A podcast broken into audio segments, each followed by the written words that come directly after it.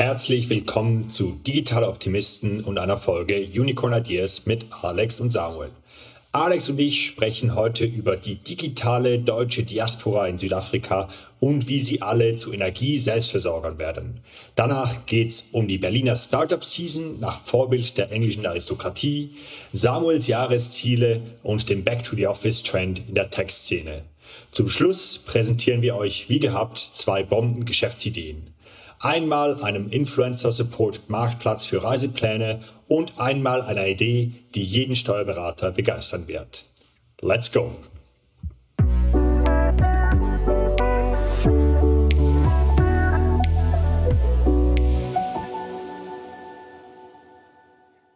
Samuel, wir starten diese Folge Unicorn Ideas natürlich wieder mit Vollgas und ich habe eine Frage an dich.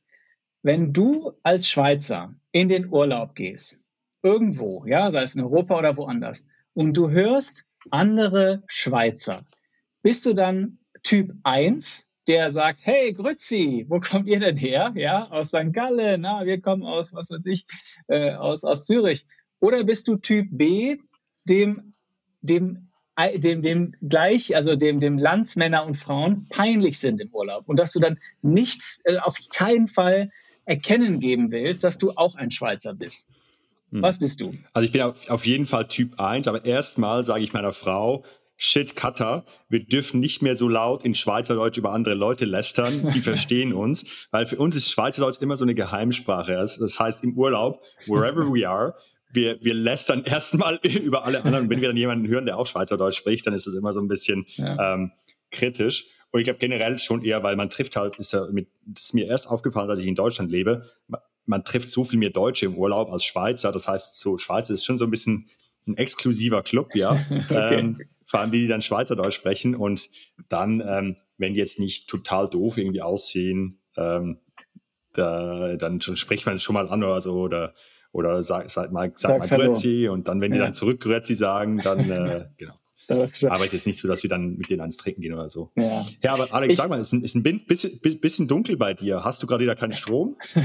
ja, ich frage dich die Frage deshalb, weil äh, ich bin gerade in äh, Südafrika und äh, ja. hier ist so, also A, hier sind so viele Deutsche, aber hier ist nicht nur viele Deutsche, ja. hier ist die halbe Berliner Startup-Szene ist äh, ja. hier vor Ort. Und das, was du wenn du sagst, es ist tatsächlich ziemlich dunkel hier, denn ähm, ich glaube, Südafrika ist so ein bisschen das, also es ist ein bisschen die Horrorvorstellung von der CDU. so ein bisschen, ja, denn von der ist, CDU. Äh, Alex, bitte, wir, wir, wollen ja nicht politisch sein hier im, äh, im Podcast. Ja, aber ja, sag halt.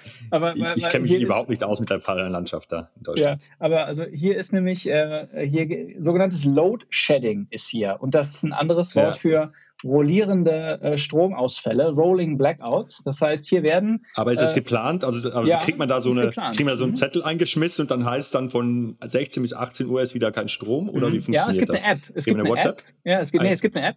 Da gehst du drauf und dann siehst du, ah, heute ist von 16 bis 18 Uhr und von 20 bis 22 Uhr ist kein Strom. Und das okay. ist total krass, also weil das bedeutet äh, halt, äh, dass also es ist nicht so schlimm, wie man denkt. Ich glaube, als, als Deutscher denkt man, das ist wirklich das Untergang jedes Landes. Ja. Man stellt sich als, als Konsument, als Tourist auch drauf ein, ist eigentlich kein, nicht so schlimm. Aber das ist wahnsinnig. Wir waren einmal an einer Tankstelle und die haben gesagt, komm, lass uns schnell noch tanken, denn in drei Minuten ist Strom aus. Da war dann 14 Uhr und dann kann eine Tankstelle nicht mehr äh, ja, tanken. Weißt du? Und das ist Wahnsinn. Also aber, was das aber bedeutet. Ist dann, ist dann Internet auch weg? Wirtschaft. Ist Internet dann auch Ja, weg? alles Strom heißt Strom. Aber das Krasse ist, und das nee, ist ein Internet. Punkt, ja, Internet ist auch weg. Internet braucht Strom. Deshalb ist Internet auch weg. Nee, aber ich meine, ich mein, wenn du, wenn du einen Generator zum Beispiel hättest oder Sonnenkollektoren, läuft, kommt dann das Internet noch aus der Leitung raus, ja, oder läuft halt 5G noch? Also, weißt du, sind dann zum Beispiel so, auch Mobilfunkmasten. Ja, okay, da, nee, das geht noch. Das, das, das geht noch. Aber das ist ein guter Punkt. Denn äh, was hier passiert ist, ist, äh, du, du, musst dir vorstellen, hier hat natürlich, ist natürlich die absolute Zweiklassengesellschaft ausgebrochen. Es gibt die eine äh, Seite der Bevölkerung, die hat das Geld, sich eine Solaranlage aufs Dach zu schneiden. Da reden wir auch oft drüber in unserem Podcast, ja, äh, die sich Solaranlagen ja. aufs Dach schneiden, Generatoren und dann halt anfangen, äh, ihren Strom selber zu beziehen. Und es gibt die etwas ja, weniger glückliche Teil der Bevölkerung, der weitaus größer ist, der schlichtweg im Dunkeln sitzt, ja, und, und Kerzen braucht. Ja. Und das ist, was das für eine äh, Wirkung hat auf, auf die Wirtschaft, das ist wirklich ähm, krass. Ja, also ich, Industrie, ja, ist, ist die Industrie auch betroffen? Also ja, ist es nur für natürlich. sozusagen Endkunden? Nee, also die sind äh, auch betroffen, so wie ich das jetzt hier sehe, ja, aus meinen, meinen Touri-Augen. Mhm. Aber wieso denn? Aber, aber wie, wie haben die einfach ähm, also was ist der Grund für diese rollierenden Blackouts? Gibt es irgendwie zu wenig Kohle oder zu wenig Flüssiggas oder, ja, oder was, das was ist, das Problem? Also ich habe es auch, ja, ich hoffe, jetzt hört kein Südafrikaner zu. Und also ich habe mich ein bisschen unterhalten mit ein paar Leuten, die sagen, ich es hoffe. ist schlichtweg, äh, es ist schlichtweg äh, auch, also es gibt ein staatliches Stromunternehmen und das ist dafür verantwortlich, mhm. den Strom zu liefern. Äh, die eigentlich hat Südafrika natürlich wahnsinnig viel Solarpower, ja, hier scheint immer die Sonne ja. äh, gefühlt und hat auch mit riesige Kohlegebiete äh, äh, im Norden. Ja. Aber ähm, irgendwie scheint das äh, durch Korruption, das Netz, der, das Grid, der, der Grid, also der, das Stromnetz, das scheint total veraltet zu sein. Und jetzt haben die seit 2008 und jetzt ist es so schlimm wie noch nie zuvor, diese Rolling Blackouts. Und ich frage mich so ein bisschen, weil ich, ich muss ja sagen, also ich hier in Südafrika im Januar, man trifft, glaube ich, mehr äh, aus der Berliner Startup-Szene als äh, auf dem Kolwitz-Kiez am Samstag, habe ja. das Gefühl, am Prenzlauer Berg. Ähm, hier hat sich wirklich äh, alles versammelt. Ja, das ist schon. Aber echt, das also ist schon, also so, da kommen mir so zwei Gedanken. Einerseits mit diesen Rolling Blackouts. Ähm, klar, Südafrika ist schön und ähm, ich bin auch tatsächlich so in einem WhatsApp-Chat drin, wo super viele so aus der Berliner Szene sich mhm. über Südafrika austauschen, äh, weil mich das auch mal interessiert hat. Ähm, bei, uns, bei uns war jetzt gerade ein bisschen schwierig mit der Arbeit, mit Kind und so. Ähm, ich glaube, du bist ja auch im Urlaub, du arbeitest ja überhaupt nicht da. Ähm, aber da kommen jetzt so zwei Gedanken. Erstens, eben, wie kann man da gut arbeiten, wenn da ständig rollierende Blackouts sind und man sich immer noch mal Sorgen machen muss um Strom und Internet? Also das mhm. stelle ich mir schon nicht unter optimalen Remote-Work-Bedingungen vor. Also ich würde da schon meine Fragezeichen haben als Arbeitgeber, wenn, wenn mir meine, meine Mitarbeiter sagen, sie seien da. Mhm. Ähm, und das Zweite, weißt du noch, ich habe doch äh, vor, vor paar Folgen mal gesagt, ähm, Berlin ist ja der einzige Grund, warum ich in Berlin bin, ist das Netzwerk. Aber ja. eigentlich es gibt so viele schöne Sachen ja in der Schweiz, mhm. die Berge, das fehlt, das Meer fehlt.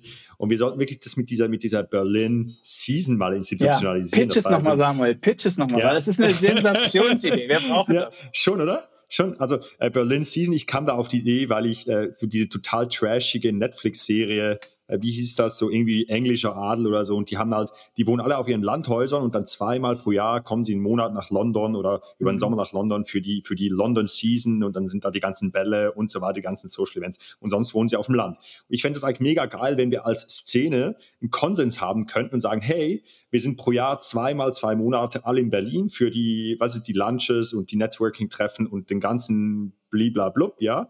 Ähm, von mir aus irgendwie Mai, Juni und nochmal irgendwie, keine Ahnung, September, Oktober beispielsweise, wenn es noch nicht zu kalt und zu grau ist. Und sonst sind wir sonst wo, weil es einfach mhm. viel schöner ist, weil Berlin ist halt eine totale Sommerstadt. Ja. Aber es ist halt nicht so wie zum Beispiel Zürich. Zürich ist halt eine Sommer- und Winterstadt. Du kannst mhm. im Sommer coole Sachen machen, du kannst im Winter aber wandern gehen, du kannst, du kannst äh, Skifahren gehen. Und das gibt es auch in Berlin nicht. Ja, klar, die sehen, aber was willst du da im, heute wieder? Grau in grau in mhm. grau hier draußen. Ich sag's dir, ja. Alex, ich beneide dich richtig. Ähm, aber diese Berlin Season, ich glaube, vielleicht muss man das einfach mal irgendwie anstoßen. Ja, total. Denn, äh, Absolut. Wir haben, wir haben ja letztens auch darüber gesprochen, warum wir überhaupt noch in Berlin wohnen. Mhm. Ja, du, du hast recht. also bei mir ist auch eine, ich sag's ehrlich, es ist eine totale Hassliebe. Äh, einerseits, äh, klar, toll, was was es für tolle Leute gibt, äh, aber andererseits, es macht mich auch, vor allem so im März, weißt du, macht es mich einfach fertig. Ja, dann und dann, das heißt, also dann würdest du sagen, alle sind weg und zweimal, zwei Monate bucht man sich in der Club Kitchen ein, um mal ein bisschen Berlin-Mitte genau, Talk zu machen genau, und macht dann Lunches mit den ja. Venture Capital Funds. Ja, oder, oder, oder schaut halt, dass, dass man so als, als Szene den Konsens findet, die ganzen Events finden dann statt und es ist, läuft halt auch sonst nichts. Mhm. Dann im Jahr hier. VC, denn, einfach ähm, Videokonferenz, Meetings ja, genau. per Remote. Genau, und ja, genau, genau. Aber nee, das müsste man eigentlich wirklich mal institutionalisieren und, und wenn hier, vielleicht muss man das einfach mal anfangen, ja. Wenn, falls wir mal jemals wegziehen aus Berlin, müssen mhm. wir das dann eigentlich anfangen, dass wir sagen, hey, Samuel und Alex sind immer nur diese Monate da und wir definieren, das ist jetzt die Berlin Season, ja. ja, dann, ja. Also wir müssen die Trends dieses Video?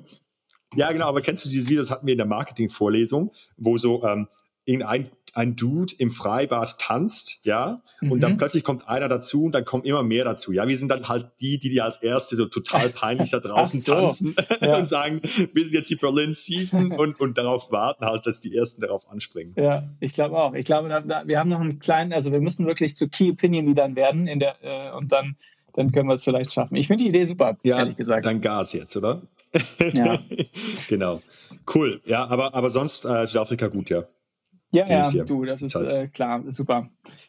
Cool. Was hast du heute mitgebracht für Themen, äh, Samuel? Ich bin natürlich ein bisschen im, im Urlaubsmodus. Das heißt, äh, ich ja, zähle auf dich, dass du diese Folge auf deinen breiten Schultern trägst, Samuel. Was für, also was für Themen hast du?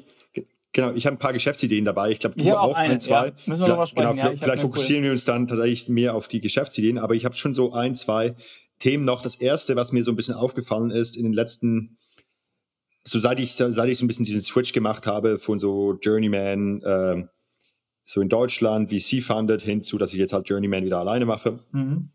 ähm, und auch total selbstständig bin, ist diese, ich weiß nicht, ob du das auch hast, aber diese Industriefixierung. Ja, ich bin jetzt seit, seit irgendwie sieben, acht Jahren in diesem Bereich äh, Human Resources Tech, ja, so ein mhm. bisschen Staffing, ähm, auch im äh, Handwerk, Fachkräftemangel, das ist so ein bisschen, da, da kenne ich mich langsam so ein bisschen aus und kenne halt die Modelle langsam so ein bisschen und kenne halt die ganzen Personalvermittlungs- oder, oder so Jobplattformen, was da so, so Growth Hacks sind und so. Und ich habe mir so ein bisschen vorgestellt letztes Jahr, dass ich jetzt mich vielleicht ein bisschen öffne, mir noch ein paar andere Industrien anschauen kann. Aber ich finde das mega schwierig, weil irgendwie habe ich diese Fallacy, halt immer zu dem zurückzugehen, was ich kenne und was, was mir irgendwie so einfach vom, vom, äh, vom mhm. Stapel geht. Mhm. Und andererseits sprechen mich jetzt mindestens so jeden Monat so ein, zwei Leute an und wollen irgendwie mit mir sprechen, weil sie auch in ein Startup im Bereich, in diesem Bereich starten wollen und da meine Meinung zu, haben wollen. Ähm, und hast du das auch so, diese Industriefixierung? Ich frage mich, wie ich da proaktiv sozusagen rauskomme, weil es gibt noch so viele andere spannende Themen, mhm. aber die fallen mir halt einfach, gehen nicht, mir nicht so einfach, äh, einfach von der Hand, wie, mhm. wie dieses ganze HR-Tech-Thema. Verstehe. Hast du denn wie ist das? Also wenn wir jetzt hier, wir reden ja über viele Geschäftsideen, die auch außerhalb mhm. von Handwerk und HR-Tech gehen. Hast du da manchmal mhm. so richtig Bock, eine, eine zu machen? Mhm.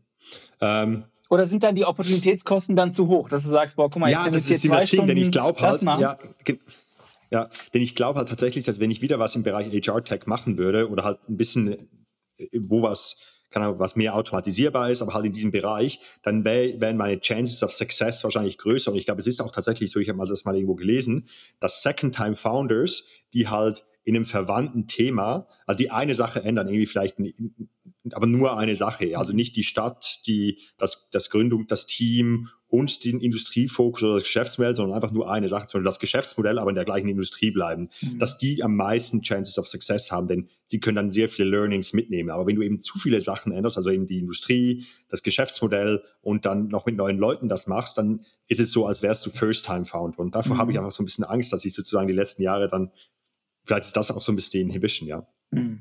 Also ich glaube, Angst ist bei dir, glaube ich, völlig fehl am Platz, muss ich ehrlich sein. Also ich glaube, du kannst ja äh, aus dem äh, Vollen schöpfen, also, äh, was, was du da machst.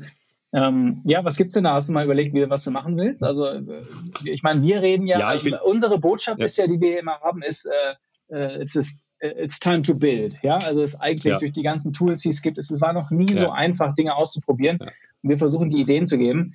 Also hast du da eine Idee? Einfach mal eine mal so ein paar Stunden Ja, ich habe tatsächlich, ähm, genau, ich habe mir jetzt, ähm, das mache ich jetzt so seit Mitte letzten Jahres, mache ich so ein bisschen strukturierter meine Zieleplanung. Ja, ich habe so fünf Jahresziele und dann breche ich das auf Jahresziele runter und dann habe ich so äh, Quarterly OKRs. Ähm, und ich habe da Ende letzten Jahres, als wir in der Schweiz waren, habe ich meine Jahresziele für dieses Jahr gemacht und ich versuche das jetzt so ein bisschen zu, zu strukturieren, dass ich mich so ein bisschen aus meiner Komfortzone rausbewege. Und zwar ist mal eines meiner Jahresziele dieses Jahr, vier bis sechs sogenannte Idea Sprints zu machen mhm. und damit mindestens einen Euro zu verdienen. Ja und was cool. ist ein Idea? Ein Idea Sprint ist einfach zum Beispiel eine der Geschäftsideen, die wir hier haben, mhm. mal sozusagen umzusetzen, eine Landingpage aufzusetzen, äh, irgendwas, ein bisschen Content zu machen und einfach mindestens einen Euro damit zu verdienen, mhm. um dann sozusagen am Ende des Jahres oder vielleicht schon zwischendurch mal zu sagen, okay, das funktioniert besser, das funktioniert weniger gut mit mhm. so viel Aufwand.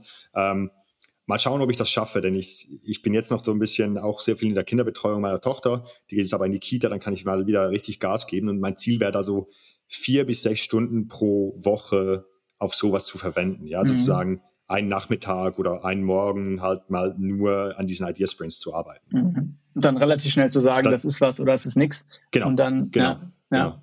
Ja. Hey, das ist doch also ich muss jetzt die, Methodolo die Methodologie noch ein bisschen äh, aus, also das Ziel für das erste Quartal ist jetzt nur einen zu machen, damit ich da mal, mir mal so ein bisschen eine Methodologie erarbeiten kann äh, und dann nochmal so ein bis zwei pro Quartal bis Ende des Jahres. Aber mal schauen.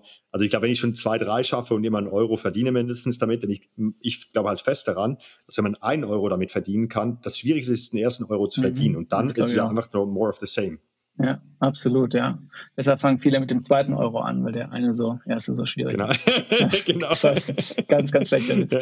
Na gut, äh, aber sag mal, ähm, äh, lass uns doch unsere Community ähm, mit einbeziehen, oder? Lass uns doch mal sagen, weil das ja. ist ja mega Content. Ich habe auch schon drüber nachgedacht, mir juckt es auch manchmal in den Fingern, mal was auszuprobieren. Ja. Ähm, lass uns doch mal ähm, in einem unserer nächsten Newsletter können wir mal voten lassen, welche Themen eigentlich äh, du machen sollst. Und dann ja. ähm, äh, begleiten wir das Stimmt. mal. Dann erklären wir mal im Podcast, wie, was du gemacht hast. Äh, ich glaube übrigens, dass ich, ich habe mich, ich habe ein wahnsinniges Interview mit äh, Mr. Beast gehört. Äh, den kennst du vielleicht, ja. das ist der größte YouTube-Creator. Ja, und der ähm, macht wirklich Wahnsinnsvideos. Ja, der hat zum Beispiel ein Real-Life Squid Game, ist, glaube ich, eines der meistgeschautesten Videos, ne, wo der es im realen Leben diese Netflix-Serie umgesetzt hat. Und der ist, äh, der erzählt immer sehr frei, wie er eigentlich tollen Content produziert. Und ich glaube, das ist ein, ähm, wenn man sowas macht, also äh, gut produziert, äh, ein Wochenende äh, eine Idee umzusetzen, die wir hier produzieren. Ich glaube, das hat das Potenzial, viral zu gehen. Ja, weil das ist was, da mhm. würde ich auf jeden Fall drauf klicken. Stell mal vor, allein irgendwie der Titel von dem Video ist, ähm, äh, ich habe. Äh, Wie wir in einem Stunden. Wochenende 2000 Euro in den genau, Sand gesetzt das, haben. Da, da würde ich, oder, oder verdient haben, ja, oder so. Ja. Ich glaube, da wird man drauf klicken. Und ich glaube, das ist eine Art äh, äh, tollen Content. Vielleicht machen wir es ja mal in Podcast-Form, bevor wir hier die YouTube-Kamera rausholen, bevor wir das äh, Ringlight ja, oder, oder, und die GoPro rausholen. Also ich meine, wir sind ja beide immer super busy, aber vielleicht, Alex, wäre doch das mal was, dass wir sagen, wir zwei machen mal so ein Wochenende. Wir, wir nehmen ein Thema raus, machen mhm. ein Wochenende lang, arbeiten in so einer Dings und nehmen uns dabei auch irgendwie auf, ja, in irgendeiner Art haben vielleicht sogar eine Camera Crew, ja, dann brauchen wir noch viel Spaß. Also wenn wir, wenn hier irgendein Produ Produktionsstudio mithört und die uns sponsoren wollen für ein ja. Wochenende mit einer Filmcrew, wir sind dabei. Ja, ja, okay, das ist doch eine gute Sache. Müssen wir unsere Kinder äh, mal, mal zu den Mut Müttern geben und dann machen wir das mal. Finde ich eine coole Idee. Übrigens, ach, ja. du hast eben von deinen Jahreszielen gesprochen. Das finde ich ganz spannend. Eins ist also, du willst ein bisschen ausbrechen, so ein paar Sprints machen. Äh, das hast du gesagt, vier bis hm. sechs äh, andere Ideen mal testen, andere so. Idea Sprints, ja. Ja, Idea genau. Sprints waren. Was, was sind sonst noch so Ziele? Willst du das teilen? Oder was, was, was schreibst du da äh, sonst ja, so rein? Ja, kann, kann, ich schon. Ähm, ähm, also ich gehe das tatsächlich sehr systematisch an, das ganze Ding. Also ich habe so fünf Jahresziele und das sind drei Stück. Und das ist eins so, sagen so im finanziellen Rahmen, eins so bezüglich Gesundheit mhm. und, und Sport und eins so Familie. Ja, das ist so, mhm. so ganz grob. Ähm, und die sind auch eher breit gefasst und dann breche ich das halt runter in so Jahresziele. Und da ist dann schon so ein bisschen eher äh, so OKR-mäßig, halt immer mit so ein bisschen Key Results, die ich, die ich gemacht habe. für 2023 habe ich dann ähm, wie immer pro, pro Fünf-Jahresziel so ein bis zwei Jahresziele, um sozusagen dahin zu arbeiten. Ich habe mir jetzt auch so ein Dashboard auf Notion gebaut, wo ich mhm. dann sehe, wie viel Prozent habe ich da schon erreicht. Mhm. Ähm, und dann habe ich zum Beispiel ähm, natürlich für mein größtes Ding, halt Journeyman, habe ich so einen gewissen Umsatz, ein gewisses Umsatzziel, ein gewisses äh, äh, Gewinnmargenziel, ähm, das ist jetzt nur bei Journeyman und damit hängen natürlich super viele verschiedene strategische Initiativen dann mhm. zusammen. Äh, dann habe ich eben diese Idea Sprints, ähm, dann habe ich ähm, äh, auch eben eher so im Privaten halt zum Beispiel erfolgreich unser Hochzeitsfest planen, ja, durchführen. Das ist wichtig. Also ich meine, das ist halt auch, ja, total. Also genau, und ich finde, ähm, also und ganz wichtig für mich ist auch, ich, ich unterscheide da nicht zwischen Arbeit und Privatleben, sondern für mich ist halt das alles so ein Ding, ja. Mhm. Das ist für mich fließt das alles ins eine, ich mache alles ja gleich gerne. Ja, mhm. darum, darum kommen da auch ähm, private Ziele mit rein. Ähm, und dann zum Beispiel noch so, eine, so ein Thema, womit ich mich im Moment sehr bef damit befasse, ist, ähm, wer, welche Sachen kann ich jetzt in meinem Alter mit so 30, 35 machen, äh, dass ich ein langes, äh, gesundes vor allem Leben führen kann. Also mhm. Also was, welche Habits kann ich mir im Moment antrainieren, um so auf so Longevity, dieses Longevity-Thema. Also mhm. jetzt nicht unbedingt extrem alt werden, aber halt gesund alt werden. Halt so, dass man mit 70, 75 halt immer noch irgendwie wandern gehen kann oder Skifahren gehen kann. Mhm. Und ich glaube, das ist so ein Thema, mit, damit will ich mich ein bisschen befasst. Da habe ich zum Beispiel ein Thema, äh, ein Ziel ist, äh, dass ich dieses Thema besser verstehen will und Habits da dementsprechend implementieren will. Ähm, und dann habe ich noch ein Ziel, dass ich mindestens zweimal pro Monat ein Hobby halt irgendwie verfolgen will, weil es ein bisschen zu kurz gekommen so im letzten Jahr bei mir. Ähm, kann, da habe ich jetzt zum Beispiel ein, ein Skiwochenende geplant im März oder sowas, aber das ist dann tatsächlich so sehr strukturiert und das hört sich jetzt vielleicht ein bisschen overly structured an, aber ich habe einfach gemerkt, wenn ich das nicht proaktiv mache, dann lasse ich das schleifen, ja, dann, dann gehe ich eben nicht proaktiv ran und überlege mir, hey, ich will eigentlich Ski, wollte schon immer wieder mehr Skifahren gehen, ich muss das planen, denn sonst kriege ich das nicht mehr hin mit, dem, mit der vollen Agenda, die ich habe. Mhm. Genau. Und das ist so ein bisschen, also ich hab, bin eigentlich so rangegangen und habe mir, hab mir Mitte letzten Sommers eigentlich gefragt, wenn ich hier so fünf Jahre in die Zukunft schaue, äh, wie sieht mein Leben aus? Erstens, wo bin ich? Weißt du, örtlich, wo, wo bin mhm. ich da? Ähm, was führe ich für, wie sieht mein Tagesablauf aus? Ähm, wer ist da um mich rum? Ähm, was macht mich glücklich? Ja, und das habe ich mir dann mal niedergeschrieben und daraus dann sozusagen meine Fünfjahresziele äh, rauskristallisiert. Mhm. Ich finde vor allem äh, wichtig, äh, das vergessen, glaube ich, viele, das Thema Gesundheit mit aufzunehmen. Ja. Denn äh, wenn du, also ich merke das auch, wenn man das schleifen lässt und dann irgendwie, weiß ich nicht, wenn man jung ist, dann denkt man, man ist unbesiegbar, ja, das, äh, aber irgendwann ja. äh, merkt man, man ist doch nicht unbesiegbar und äh, dann kann man nur, dann, dann glaube ich, zählt man sehr davon, wenn man da ein bisschen drüber nachgedacht hat. Ich mache es auch ja. ganz ähnlich, also ich habe auch ähm, ganz ähnliche Kategorien und mir hilft das auch einmal im Jahr, ich mache es jetzt nicht quartärlich, einmal im Jahr überlege ich mir, ähm, was eigentlich, äh, was mir eigentlich wichtig ist und vor allem, ich finde es auch sehr wichtig, Antiziele zu setzen. Also mhm. zu sagen, was will ich eigentlich nicht? Ja, hier in dem mhm. Podcast mhm. zum Beispiel war mir auch immer wichtig zu sagen, ich will, ähm, ich will nicht, dass das, äh, ja, dass ich jetzt hier, weiß ich nicht, nur noch ähm, äh, administrativ beschäftigt bin mit diesem Podcast. Ja, deshalb habe ich relativ früh Freelancer reingenommen und andere Leute, weißt du, die, die mhm. Automatisierung, ich habe sofort angefangen, alles zu automatisieren, was ich konnte, weil für mich war ein Antiziel, mhm. dass ich, äh, äh, weißt du, nur noch in irgendwelchen Google-Dokumenten äh, hin und her schreibe, irgendwelche Rechnungen schreiben muss oder, oder was weiß ja. ich. Ähm, und das, das hilft mir auch. Gleich geht's weiter mit dem Podcast. Ich erzähle dir jetzt erstmal eine kleine Geschichte. Letztens war ich mit einer Gründerin essen, die hat ihr Startup letztes Jahr verkauft. Das war kein großer Exit, aber eine schöne Sache für sie und sie überlegt sich jetzt, was sie als nächstes macht. Auf einmal sagt sie mir, dass sie in ihrem nächsten Startup zwei Sachen nicht mehr machen will. Das eine ist zu früh Geld von externen Geldgebern annehmen, also Venture Capital Firmen. Und das andere, was sie nicht machen will, ist die Firma zu 100% remote aufbauen. Heißes Thema, manche sehen nur Vorteile in 100% Remote. Ich bin da eher auf ihrer Seite und ein bisschen skeptisch. Wenn du auch keinen Bock hast, immer zu Hause zu sitzen, sondern eine neue Form von Büroerfahrung suchst, dann schau dir unseren Werbepartner Beides an. Beides steht für Beyond Desk und ist ein Coworking Space in Berlin, bei dem du ganz private Offices oder auch einzelne Schreibtische mieten kannst. Aber sie machen auch ein paar Dinge anders als andere Coworking Spaces. Zum Beispiel das Creator House mit eigenem Podcast-Studio. Samuel und ich, wir waren neulich da und wir haben uns zum ersten Mal wie echte Profis gefühlt. Der Coworking Space von beides ist in Berlin-Tegel. Und wenn du jetzt sagst, Mensch, das ist mir aber zu weit weg, da denk nochmal drüber nach. Es ist nur 30 Minuten von Berlin-Mitte mit den Öffis. Die perfekte Zeit, um zum Beispiel diesen Podcast zu hören. Also, Win-Win-Win. Mehr Infos findest du auf beides.io. Das ist B-E-Y-D-E-S.io. Und jetzt kannst du einen Deal machen, wo du einen einzelnen Schreibtisch schon für 99 Euro bekommst. Also, check's aus. Aber hey, lass doch mal noch vielleicht ein letztes Thema, bevor wir, bevor wir auf unsere Geschäftsideen mhm. kommen.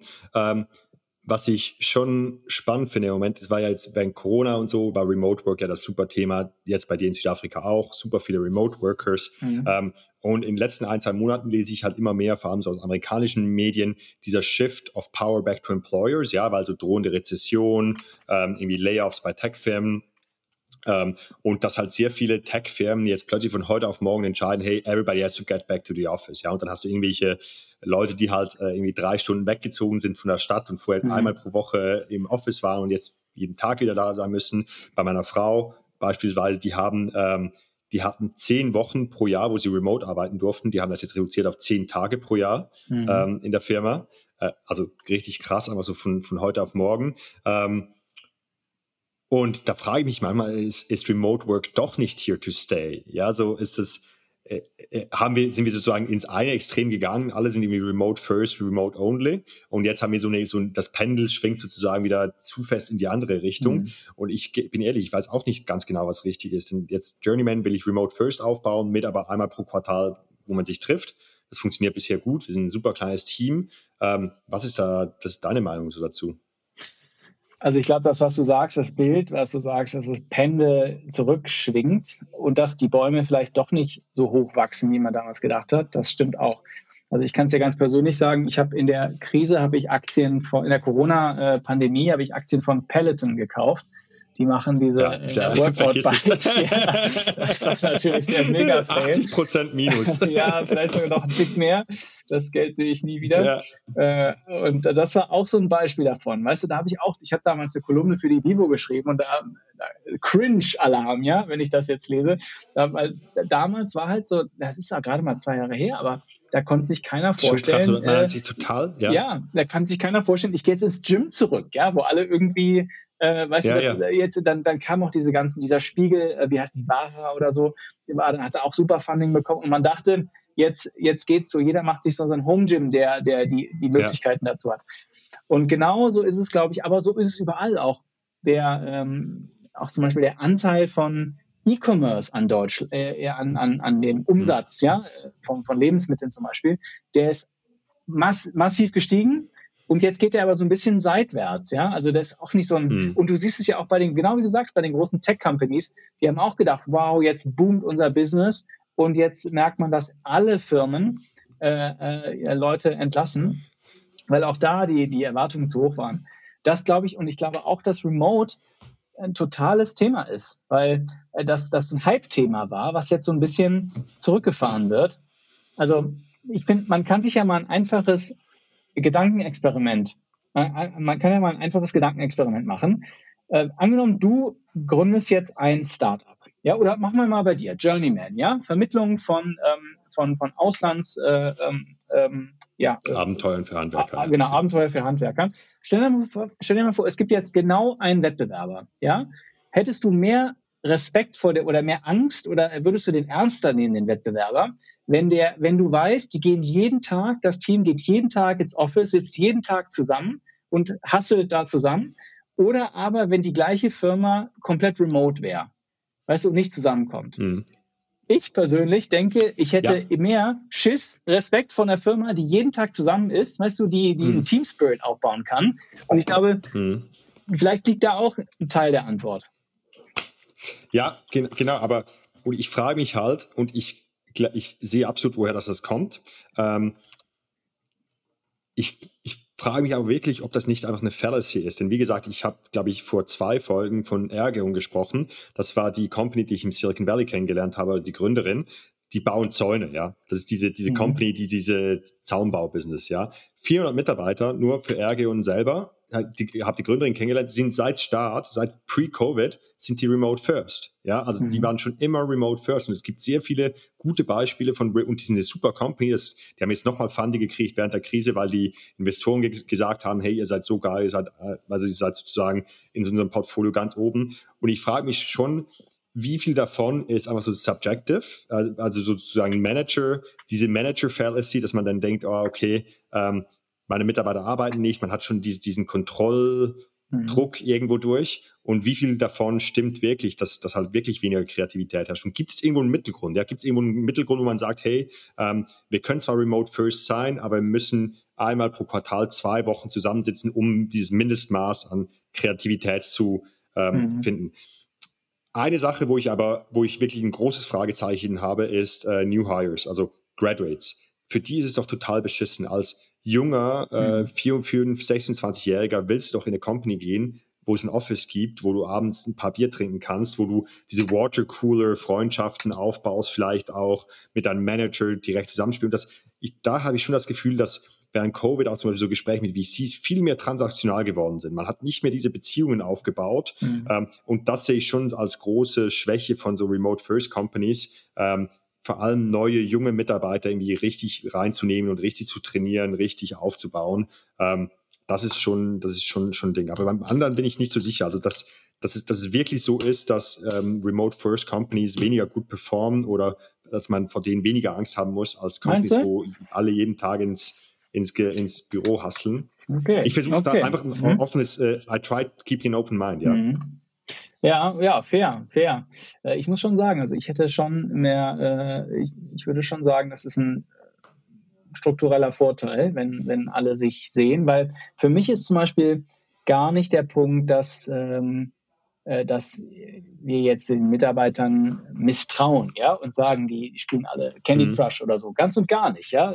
Da, das wäre, das fände ich falsch. Aber ich glaube halt schon daran, dass die Retention, also die Dauer, die Mitarbeiter im, im Unternehmen bleiben, die sinkt schon. Wenn du nicht, wenn du nicht in der Lage bist, diesen, diesen Kleber aufzubauen, weißt du, wenn du jetzt mhm. jemanden persönlich triffst und auch, ähm, wenn du jetzt ähm, CEO von einer Firma bist, finde ich es auch nicht so leicht, auch präsent zu sein, weißt du, und auch mal mhm. nicht in All Hands oder so, sondern mal ein Gespräch zu führen, weißt du, und mal irgendwie präsent zu sein. Ja. Das finde ich auch wichtig. Und wenn aber niemand da ist, dann, dann, ich finde, also ich, ich bin noch nicht ganz überzeugt von einem kompletten Remote-Konzept.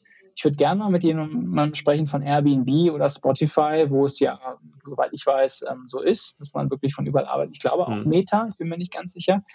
Ähm, ich bin mir nicht, also ja, ich, ich glaube, ich, ich, glaube, auf jeden Fall also glaube also, ich nicht, dass das Metaverse die Antwort darauf ist, ja, dass wir alle mit einer ja. VR-Brille äh, da sitzen. Ja. Und das scheint mir völlig, äh, völliger Humbug zu sein. Hm.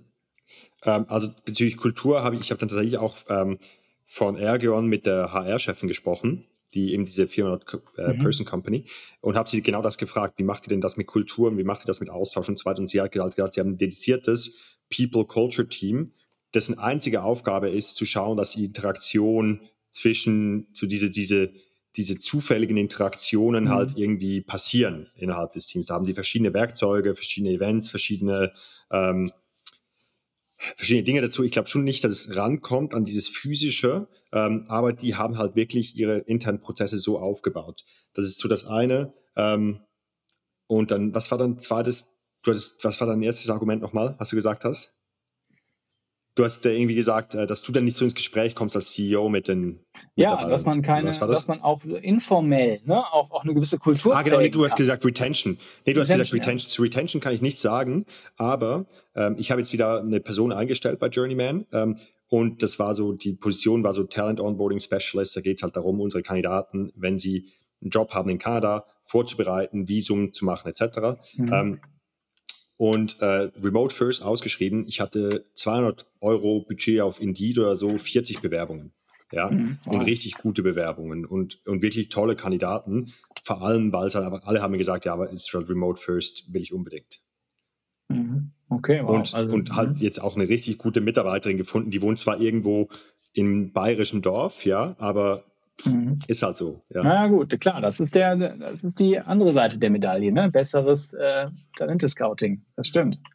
Ja, keine ja. Ahnung. Ich weiß, ich habe da auch keine definitive ich, ich kann, Antwort drauf. Ja. Ich finde es halt, ich finde schon, das ist eine der zentralen Fragen, die, die man irgendwie diskutiert. Ich glaube, auch, also ich glaube auch, das wird noch eine Weile dauern. Ich, ich glaube auch, wir werden uns noch die nächsten Jahre mit dieser Thematik auseinandersetzen. Und ich glaube, es wird halt nicht schwarz oder weiß sein, sondern es wird wie immer halt so irgendwo ein Mittelweg mhm. sein, wo man ähm, das Beste aus beiden Welten irgendwie kombinieren muss. Ja.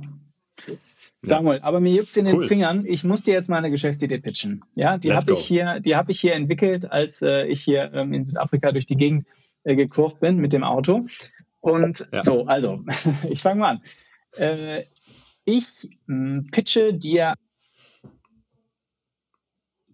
ich nenne die Idee mh, hm, äh, ein Marktplatz für Reisepläne. Und was ja. meine ich damit? Also, ähm, ein Markt, der in den letzten Jahren massiv disrupted wurde, ist der Travel- und Tourism-Markt, Tourismus. Airbnb, ja. der größte Anbieter für Unterkünfte, ohne überhaupt eine eigene Unterkunft zu besitzen. Äh, Get Your Guide ist auch ein Unicorn, ja, aus Berlin. Die vermitteln so ähm, vor allem so ja Guides, ne, so, aber ja. auch Tickets zu Attraktionen im nächsten Urlaub. Die haben allein 900 Millionen Dollar an Kapital aufgenommen. Also die sind äh, dann wahrscheinlich Krass. mehr Multiple ja. davon bewertet wahrscheinlich.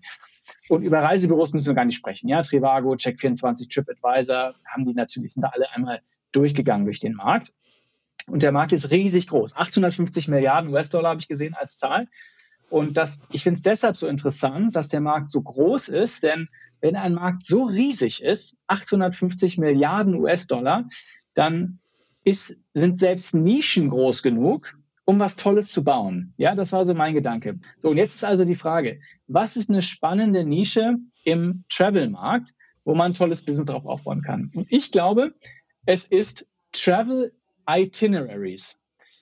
Das sind auf Deutsch, das sind so diese, das sind so Reisepläne. Ja, das heißt, angenommen, Samuel, wir ja. beide machen jetzt einen, einen Ausflug nach Rom für fünf Tage dann wollen wir wissen, wo gehen wir essen, wo wollen wir übernachten, äh, welche Attraktion, welches Event ist gerade. Also diese ganzen Sachen, die nach der Entscheidung anfallen, dass man nach Mallorca geht, nach Rom, nach Paris, nach Kroatien oder wo auch immer, ja. Ähm, so. Und dann habe ich mal ein bisschen geguckt, ich hab, wie bin ich darauf gekommen? Hm, bitte, ja. Sorry, ganz kurz. Weißt du, an was mich als erstes erinnert? Kennst du Komoot? Nee. Komoot ist diese Wander-App. Das, ist so, das ist so eine Wander-App, wo, ja, wo auch User, mhm. User, ich glaube, da gibt es auch User-Generated Content. Also genau, es wäre mhm. natürlich anderes Konzept, andere Nische, halt eher vielleicht so Städtetrips oder, oder halt auch mal mehr ja. Wochentrips oder so. Aber schon so ähnliche Überlegungen eigentlich. Ach, das ist eine gute Idee. Ja, pass auf, lass uns da gleich zu, drauf zurückkommen. Ja, denn ich dir genau, nochmal, nee, gar kein Problem. Lass uns da gleich zurückkommen. Ich, ich finde, was ich, ich habe ein bisschen eine Recherche gemacht und ich habe mal auf Google eingegeben Travel Itineraries und mhm. das Thema, das Keyword ist überhaupt nicht besetzt. Ich habe eine Seite gefunden, earthtrackers.com.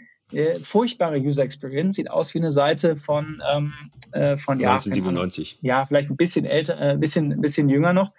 Aber die haben 1,5 Millionen Visits pro Monat. Und die machen Krass. mehrere Millionen Euro Umsatz da drauf, zumindest laut SimilarWeb, ja, ja die bisschen mit dicken Daumen gepeilt.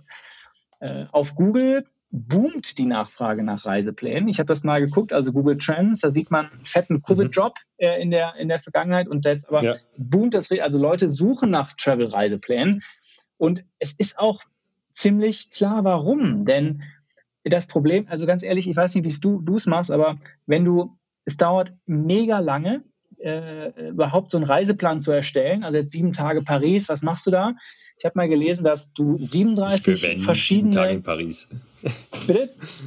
Also du störst dich ja den sieben Tage nach Paris gehen, aber. okay, dann sieben Tage Zürich. Aber das sorry. ist dann für dich, für dich ja, besser. Ähm, so, du, du hast im Schnitt äh, haben, nutzen Leute 37 äh, verschiedene Quellen, um, um ihren, ihren Reiseplan Itinerary aufzubauen. Das ist also überall verstreut. Es dauert super lange. Und ähm, selbst wenn man es dann gemacht hat, sind auch ganz viele Fragen meistens ungeklärt. Ja, zum Beispiel, wie komme ich von A nach B und so. So, und deshalb glaube ich, dass es ein Potenzial gibt für einen äh, Marktplatz zum Kauf von Reiseplänen. Und das meine ich, dass ähm, du baust also einen, äh, genau wie du bisschen, wie du es eben schon angedeutet hast, ja, du hast ein, äh, ein, eine Website, auf der äh, Reisende die, die reisen wollen, sagen wir mal nach, keine Ahnung, irgendwo hin, nach äh, ähm, ähm, Amsterdam, dass die dann sagen, okay, ich möchte die besten Reisepläne von Leuten haben, die vielleicht ähnlich ticken wie ich und die kannst du dann quasi direkt kaufen. Was hat denn die Person dann gemacht? Mhm. Ja, was, wo, wie, wo hat sie gefrühstückt? Wo hat sie Kaffee getrunken? Welches Event gab es vielleicht am Samstag? Was war gut? Was war schlecht? Und äh, gleichzeitig können Menschen, die die Reise schon hinter sich haben, äh, diese Reisepläne dann relativ einfach, das müsste die Software dann können, relativ einfach erstellen, möglichst ansprechen und, ähm, und die dann weiter das, äh, verkaufen das muss eigentlich super einfach mit der App möglich sein, dass du irgendwie ein Geotag, also als User, der dann seinen Reiseplan verkaufen will, dass du dann über Geotag sagst, hey, das ist jetzt das Café, wo ich war, dann kannst du vielleicht sogar über Voice Message kurz was dazu diktieren oder, oder, oder ein Video machen mhm. oder ein Foto machen, irgend sowas. Ja, das muss, ich glaube, das, das wird die Krux. Das muss so super einfach sein, diesen Content zu erstellen. Mhm. Ach so, dass du quasi während der Reise schon, äh, schon ähm, das erstellst, ja, und dann und das dann so bisschen ja, so kuratierst. Ich, ich glaube, das ist der einzige Möglichkeit. Also, wenn ich mich so kenne, Ähm, mhm. Ich glaube, wenn, wenn sich dann die Leute, ohne zu wissen, ob sie jemals diesen Reiseplan verkaufen werden, im Anschluss an die Reise nochmal hinsetzen müssen, an einen Laptop oder so, mhm. ist, glaube ich, die Chance, ist die Conversion viel tiefer, dass sie das auch tatsächlich machen. Aber wenn, wenn, wenn die App so intuitiv ist, dass du es tatsächlich schon während, ähm, dass du vielleicht sogar Push-Nachrichten kriegst, hey, wo bist du heute, was hast du heute gemacht, äh, hast du mhm. Fotos gemacht, lad die doch hoch. Also genau, aber über die ganze genaue UX, UI, das muss man dann eh nochmal anschauen, aber ähm, das Aber das ist eine coole Sache. Das heißt, dann könntest du noch ein Zusatzangebot machen, dass die Leute sich das runterladen und dann während ihrer Zeit noch quasi en passant Sachen Inputs geben, ja, genau. wie so eine Voice Message genau. oder ein Bild schießen oder so oder von ihrem Essen oder, oder sowas zum Beispiel und dann sagen, oh, ja. äh, die Macarons waren hier ganz besonders toll und noch ein Foto machen. Ja. Und das dann automatisch äh, einen Reiseplan erstellt für dich, weil du musst ihn ja vielleicht gar nicht verkaufen. Vielleicht willst du es ja einfach, ich meine, Leute machen Fotoalben von ihren Reisen, ja, vielleicht äh, kannst du damit einfach automatisiert ein Fotoalbum auch erstellen und daraus dann einen Reiseplan mhm. generieren, aus dem du sogar Zusatzerlöse äh, dann machen kannst auf der Plattform. Und ich glaube, die, die, die du am besten, vielleicht kommt das gleich noch bei dir, aber wahrscheinlich am, die, die du am ersten ansprechen solltest, wären so Travel-Influencer. Ja. Und die können dann gleich irgendwie, ja, sorry, okay. Nee, deshalb, absolut, sagen wir. Nee, total. Nee, absolut. Das ist ja klasse. Also, ich habe so ein bisschen mit der Idee rumgespielt, ne, weil ich glaube, die Idee hat das Potenzial, nach links und rechts gedreht zu werden. Also, das ist so ein bisschen die Basisversion, die ich dir jetzt gepitcht habe. Aber mhm. du könntest es auch noch in andere Varianten drehen. Zum Beispiel genau das, was du gesagt hast, Influencer. Wir reden ja oft über Influencer. Wenn du die Angebotsseite auf Influencer reduzierst, also wer kann mhm. eigentlich Reisepläne erstellen, dann sagst du, okay, wir machen es gar nicht User-Generated Content, sondern Influencer-Generated. Das heißt, dein Pitch an, an so Content Creator auf Instagram oder auf TikTok ist, hey, du reist sowieso ziemlich viel. Wir geben dir jetzt ein Tool an die Hand, mit dem du super einfach äh, einen Reiseplan erstellen kannst. Ja, du hast sowieso dein Handy die ganze Zeit in der Hand.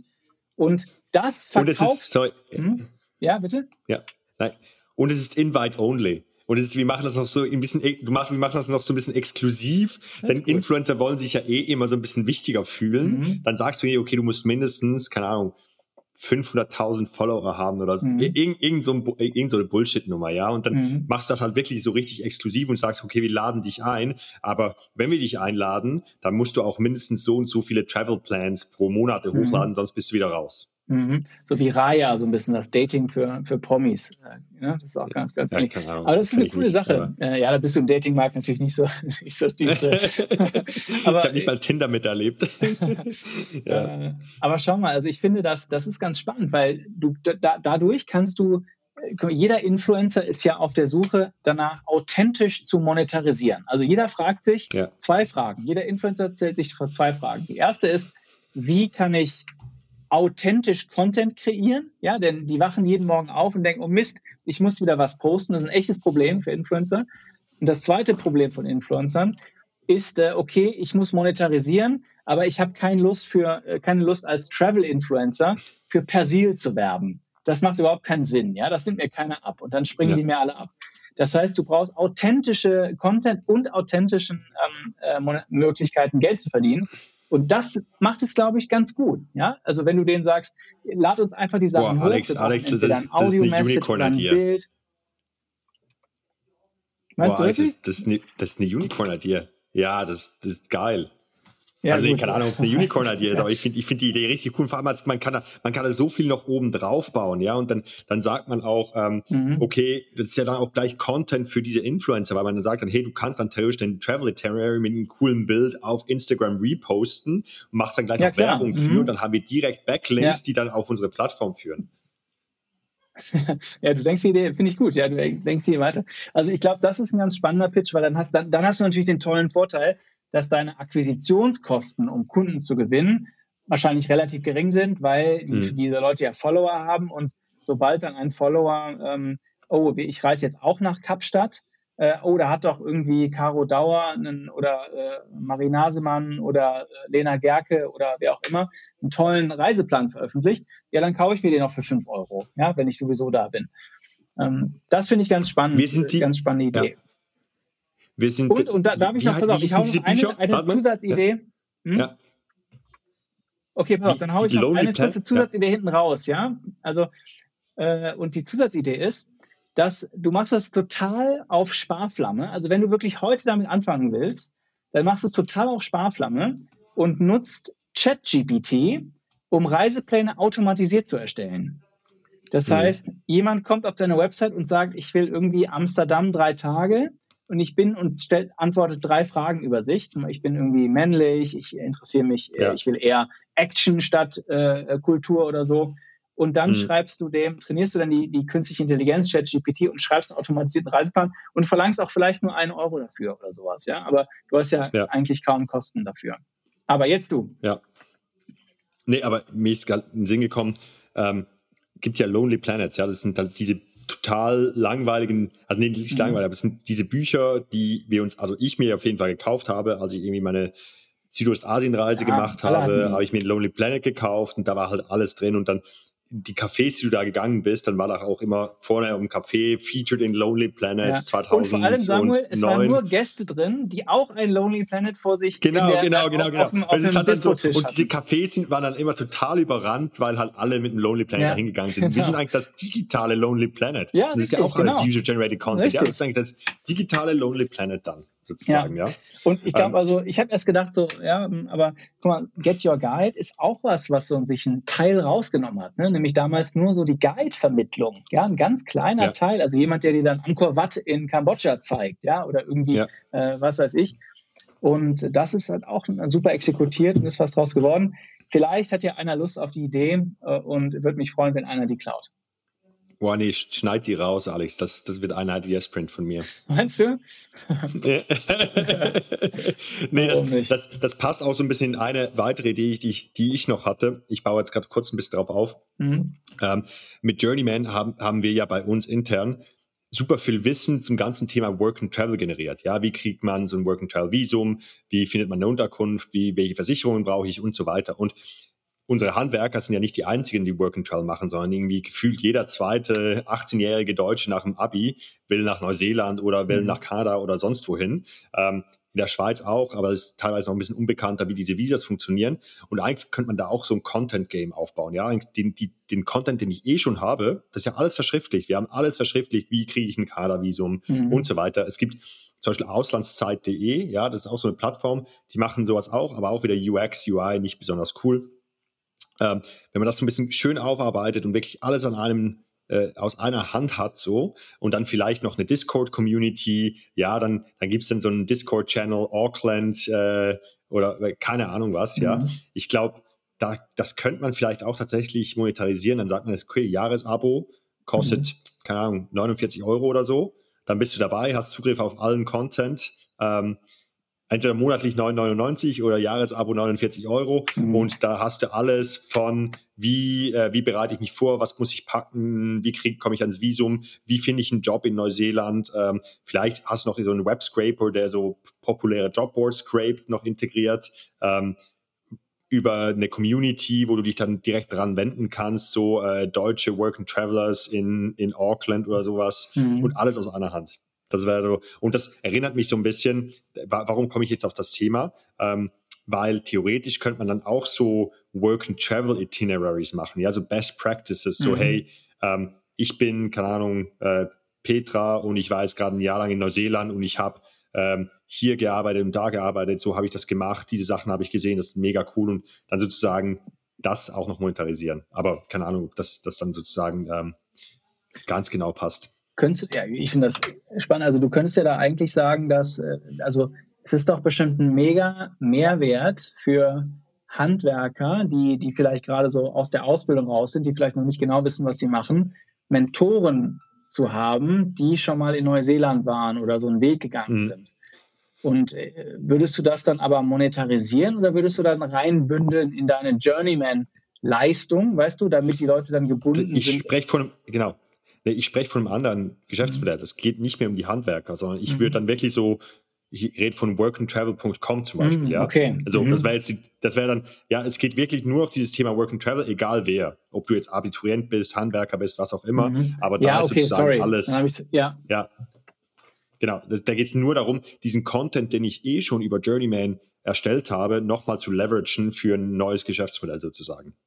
Weil der halt applizierbar ist auf einer breiteren Basis. Aber das ist doch mega cool. Das heißt, das könntest du doch eigentlich innerhalb kürzester Zeit ähm, ja. äh, umsetzen, Antesten. oder? Ja, glaube ich auch. Genau, aber ja. es hat mich darum so ein bisschen an die Idee erinnert, weil ich mir dann überlegt habe, könnte man eben anstatt nur so kurze Reise-Itineraries auch so Work-and-Travel-Itineraries erstellen, zum Beispiel eben, dass eben die Petra oder die Simone oder der Tim, der jetzt ein Jahr Neuseeland gemacht hat, ähm, sozusagen da auch seine, seine Story teilt. Genau. Ja, mega. Habe ich noch Zeit für, für eine kleine, ich, ich habe noch so zwei Unbedingt. ganz kleine Quick, Quickfire-Ideen, die ich mitgebracht Fall. habe. Ja? Keine YOLO-Ideen, okay. aber Quickfire auch gerne gesehen. Quick, Quickfire, genau. Ähm, also, lass mich mal kurz schauen. Hier, erstes Thema, und zwar, ähm, machst du viel Buchhaltung, Alex? Musst ja, du ab und zu Buchhaltung machen? Ja, klar. Also ich mache das mit einem, äh, auch einem Werbepartner von uns, äh, der mal im Podcast war. Ähm, ganz gute Software. Ich, ich hasse es. Ich finde es total langweilig. Es ist vergeudete Zeit. Ja, das ist keine Zeit, wo man Wert Absolut. generiert, sondern es ist Zeit, ja. die einfach, die man machen muss. Ich mag es gar nicht und bin auf der Suche nach also ich, etwas, was automatisiert. Genau. Also ich habe Buchhaltung in Deutschland gemacht, äh, ich habe Buchhaltung in der Schweiz gemacht. Ist nie eine geile Experience. Ähm, mittlerweile gibt es ganz gute Software. Es gibt irgendwie Dativ, es gibt Safdesk, es gibt in der Schweiz verschiedene äh, Programme, die halt auf die lokalen Gegebenheiten angepasst sind. Aber etwas, was noch keine Software kann, ähm, ist, dass man ähm, jetzt eine Buchung macht und den Beleg hat und da muss man immer den Beleg nochmal aufmachen, weil die Invoices, die man irgendwie kriegt von den verschiedenen Software-Providern, die man hat, nie standardisiert angeschrieben sind. Ja, irgendwie, dann heißt eine Facebook-Werbung, heißt dann irgendwie 1, 2, 3, 4, 5 unterstrich FB unterstrich irgendwas. Ja, mhm. ähm, und meine Idee ist jetzt, wie geil wäre es, wenn es einfach so eine kleine, so, so, ein kleines Plugin gäbe, wo man alle seine Belege sammelt einen Monat lang, die dann da hochlädt. Da gibt es so ein OCR, also so, so, so eine Bilderkennungssoftware, die liest dann diese Belege aus und äh, benennt die PDFs dieser Belege dann standardisiert. Ja, mhm. dann ist das irgendwie dann Datum unterstrich Lieferant unterstrich Betrag unterstrich inklusive Umsatzsteuer, irgend sowas, ja. Halt nur genau das, was du für die Buchung mhm. in der mhm. Software eh brauchst.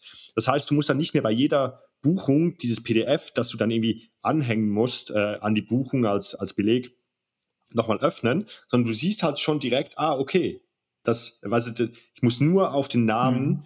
Des Belegs schauen und mir ist schon klar, was es ist. Muss, spare ich mir halt mindestens 50 Prozent der Zeit. Denn ich würde sagen, ich brauche immer doppelt so lange, einfach weil ich dieses doofe PDF nochmal aufmachen muss. Ähm, und dann habe ich so überlegt, okay, wenn man das machen könnte, könnte man wahrscheinlich noch andere Use Cases dafür brauchen. Ich keine Ahnung, überall, wo standardisierte Dokumente gibt, ähm, die irgendwie totale komische Conventions haben, dann sind wir derjenige, der die, die absoluten Standards, Naming Conventions hat für, für, für Dokumente, dass man immer anhand vom Namen gleich schon sieht, dass jeder weiß, um was es geht. Ähm, und die lädt man dann hoch und die werden dann durch die Maschine gejagt sozusagen.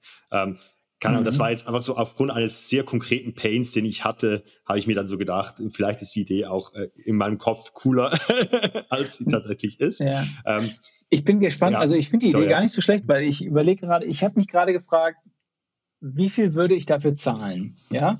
Also, was ja schon cool wäre, ja. ich meine, stell mal vor, du bist jetzt eine Firma mit, keine Ahnung, mehr als fünf Leuten oder drei Leuten. Und du hast, äh, hm. vielleicht kriegt dann hm. jemand aus dem Marketing eine Rechnung und jemand aus, weiß ich nicht, aus dem Personal kriegt ja. eine Rechnung und du kriegst eine Rechnung als CEO ja, oder was weiß ich.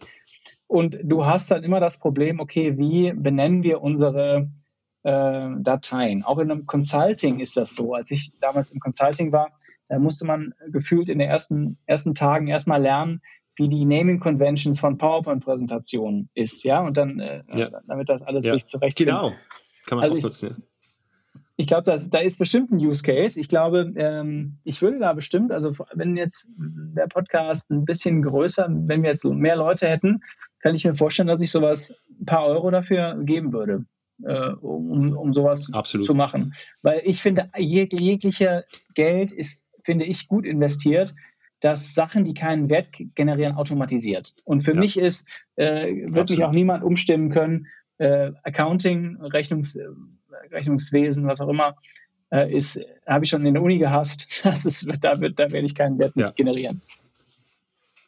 Nee, ich finde es schon auch ganz geil, weil man dann immer sieht, wie viel Gewinn man macht Ende des Monats. Und das ist für mich dann immer so ein Kick. Mhm. Darum mache ich die, mache ich überhaupt nicht so ungern. ähm, aber das wäre auch für Steuerberater ganz cool. Ich meine, die könnten ihre mhm. Sachbearbeiter so viel effizienter dann machen Stimmt. durch sowas. Und ja. das ist ja nur ein Use Case. Ich glaube, den einen Use Case, den du jetzt genannt hast, PowerPoint Conventions und also wenn weiter gedacht wäre dann so, man hätte dann so eine Software Suite ähm, und dann einerseits haben wir halt, äh, hätte die, das Programm halt so Standard Conventions, ja, so Präsentationen werden immer benannt nach der der, dem Titel auf der Titelslide, mhm. Underscore, dem Datum, an dem es generiert wurde und, und dem Autoren oder sowas. Mhm. Aber da jede Firma könnte natürlich auf. auch ihr eigenen Naming Ganz kurz sagen, weil da schreien gerade alle Berater auf, weil du das ja, Datum sorry. immer nach vorne machst. Aber mach gerne weiter.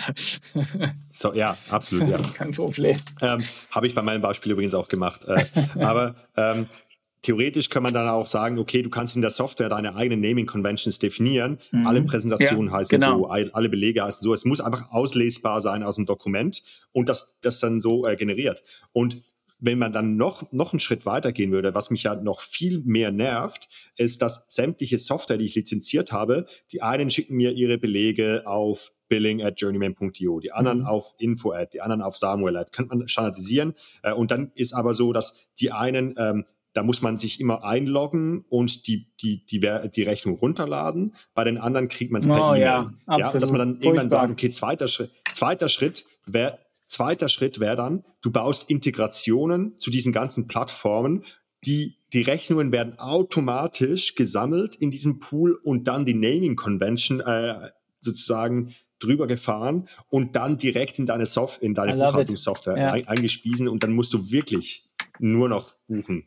Und da, das ist super, weil dann könntest du mit Sapien Integration in alle anderen, in Safdesk und Datev und was du alles genannt hast. Und dann hast ja. du tatsächlich, bist du so der Middleman, der einmal die Intelligenz baut, um, äh, um, um das, die, ja. die Rechnungen einmal zu sammeln, auch alle, alles zu ziehen, ja. was du hast, einmal zu benennen und rauszupushen in deine, äh, in deine ähm, Safdesk oder was auch immer du hast. Und dann musst du noch bearbeiten. Das, das finde ich richtig, richtig smart. Oder? Da ist was. Und da, wie gesagt, ich glaube, es gibt, es gibt, ich, ich fand eben die Idee erst auch, ich habe, äh, ich hatte letzte Woche so ein Brainstorm mit einem Kumpel von mir, der, das so der krasse so PhD Economics und Python Programmierer und so, und da haben wir so ein paar Ideen nochmal gebrainstormt. Mhm. Ähm, und er hat, anfangs hört sich die Idee so ein bisschen ähm, simpel an, ja. Ich mhm. habe dann so der docnamer.com oder so, will ich mhm. das dann nennen. Ähm, aber wenn man sich so überlegt, da ist schon viel, da ist, ist glaube ich, schon Musik drin. Und ja. ich glaube, also ich meine, docnamer.com, das ja. ist ja, ich meine, das ist ja das, was es macht. Ich glaube, du kannst ja, das ist ja der accountingtimesaver.com, weißt du? Also du kannst ja, äh, ja wirklich absolut, massiv ja. Zeit, Zeit sparen. Ähm, das ist ganz gut. Ist das technisch umsetzbar? Wahrscheinlich schon, oder? Also ich glaube, also ich, Dativ selber hat ja schon so eine OCR drin, also so eine mhm. Bilderkennungssoftware. Das heißt, da, da, der liest auch immer so gewisse Sachen aus. Ja. Ähm, und ich glaube schon, also der meinte, mein Kumpel meinte da, das ist auf jeden Fall technisch umsetzbar. Und da kann man immer noch so, man kann dann theoretisch immer noch so einen Prozentsatz angeben, wie sicher sich die Software ist, dass das jetzt alles so korrekt ist. Und dann kann man ja, kann man ja, wenn man ein Steuerberater ist, sagen, okay, die Sachbearbeiter müssen überall, wo unter 95 Prozent Certainty ist, das nochmal manuell nachprüfen, ob das jetzt alles stimmt. Kann mhm. er ja machen, ja. ja Muss man dann auch schauen, ob das lernt. Ähm, und tatsächlich, so wie ich es testen würde, ich würde eine Landingpage hochschalten, mit Upload-Feature kann man alles mit No-Code bauen, äh, dann Google Ads schalten, dann erstmal zwei Pricing-Modelle, nämlich Freemium, fünf Belege pro Monat gratis und 4,99 pro Monat, 50 Belege pro Monat. Ähm, und wenn dann tatsächlich Leute das hochladen, das erstmal einfach selber benennen. Also mhm. dann, so, ja, dann kommt mhm. halt so ein Pop-up so, innerhalb von 24 Stunden kriegst du deine Belege zurück.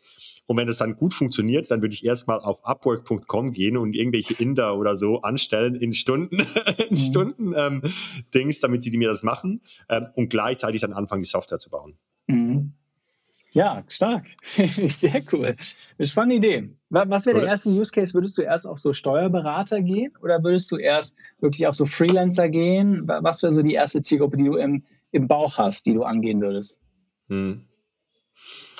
Ähm, ich, also ich habe zwei Zielgruppen, ähm, so, so äh, Unternehmen wie mich, wo halt der Geschäftsführer noch alles selber macht, wo mhm. er aber eigentlich keinen Bock drauf hat. Ja, mhm. ich wäre, ich wär, wenn es das gibt, ich wäre bereit, da 40, 50 Euro pro Monat für zu bezahlen. Wow. Mhm. Für meine Firma jetzt. Ja, schon. Mhm. Also, oder, oder vielleicht ein bisschen weniger, aber ich, es kommen auch bei mir jetzt mittlerweile schon so teilweise 50 bis 100 Belege zusammen pro Monat. Ähm, mhm. Und da, da wenn ich wieder zwei ne? Stunden ja. spare meiner Zeit, ja. das ist tote Zeit, ja.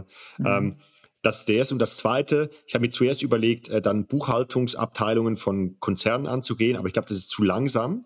Äh, mhm. Und da, die, die haben dann auch eher mal Angst, dass sie wegrationalisiert werden. Aber ich glaube, ich würde Steuerberater angehen und halt so die Chefs von Steuerberatungsfirmen, also die Steuerberater selber, die dann ihre Sachbearbeiter haben. Denn die Steuerberater, das sind meistens so mittelgroße, ja, so, so ein Berliner Büro mit dem, sagen wir, so 10, 15 Mitarbeitern. Denn der wird das super schnell checken, dass das ihm mega viel Zeit saven mhm. wird, ja. Cool, Mensch, zwei starke Idee. Übrigens 40 ja. Euro im, im, du hast gesagt, ähm, 40 Euro im Monat würdest du dafür zahlen. So viel kostet übrigens jetzt auch ChatGPT, das Zauberprogramm, äh, das ah, ja. äh, Texte generiert. Das, es gibt jetzt einen Pro-Plan, äh, knapp über 40 Dollar zumindest ja. äh, kostet Würdest du es, äh, machst du es? Machst du, würdest du das ähm, bezahlen? Ich, also ich habe jetzt tatsächlich ähm, ich habe ChatGTP in den letzten Tagen und Wochen nicht besonders viel gebraucht. Mhm. Ähm, äh, ja, mein Werkstudent meinte jetzt zwar, dass er jetzt mal anfangen will, Blogposts damit zu machen und dann, ich glaube, ich würde das schon bezahlen. Das ist ja nicht so ein Ding. Damit zahlst du das mal einen Monat, zwei und schaust, äh, ob der Output auch stimmt. Ja, keine Ahnung. Was ist der Unterschied zwischen dem Pro-Plan und dem äh, Everyday Use Plan? Ich glaube, äh, du darfst nur noch den Free-Plan, darfst, da darfst, wirst kriegst du nur noch Antworten, wenn, äh, wenn das System nicht ausgelastet ist, wenn die Server nicht ausgelastet sind. Äh, okay. Pro-Plan, klassisch, du kriegst auch noch irgendwie ähm, die Features als erstes ausgerollt und so und äh, keine Ahnung. Ich glaube, du kriegst okay. schnellere Antworten oder so. Ich glaube, das sind die drei, drei, vier Sachen. Hm. Ja, muss man tatsächlich mal schauen, ob jetzt vor allem bei uns in Europa das System ja jeweils ausgelastet ist. Müssen wir einfach morgens online gehen, wenn die Amerikaner alle noch schlafen. Hm, ja, ja, gut, das habe ich auch probiert. Das, äh, das äh, ist trotzdem ist krass, wie viel das, äh, die Server gerade, gerade, gerade laufen bei ChatGPT. Okay. Na gut.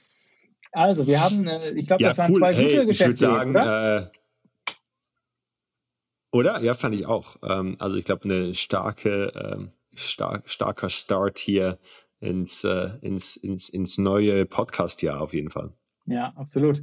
Und ähm, ja, sorry äh, geht raus an Frank. Leider äh, wieder nicht geschafft, wieder verquatscht. Nächstes ah, Mal schaffen wir es bestimmt. Ja. Und ansonsten würde ich ja, sagen, Samuel. Ist peinlich, Alex. Ja, ist ein bisschen peinlich, aber sonst würde ich sagen, oder? it's a rap. Ja, bis bald. Super. Bis bald. Tschüss, Alex. Mach's gut.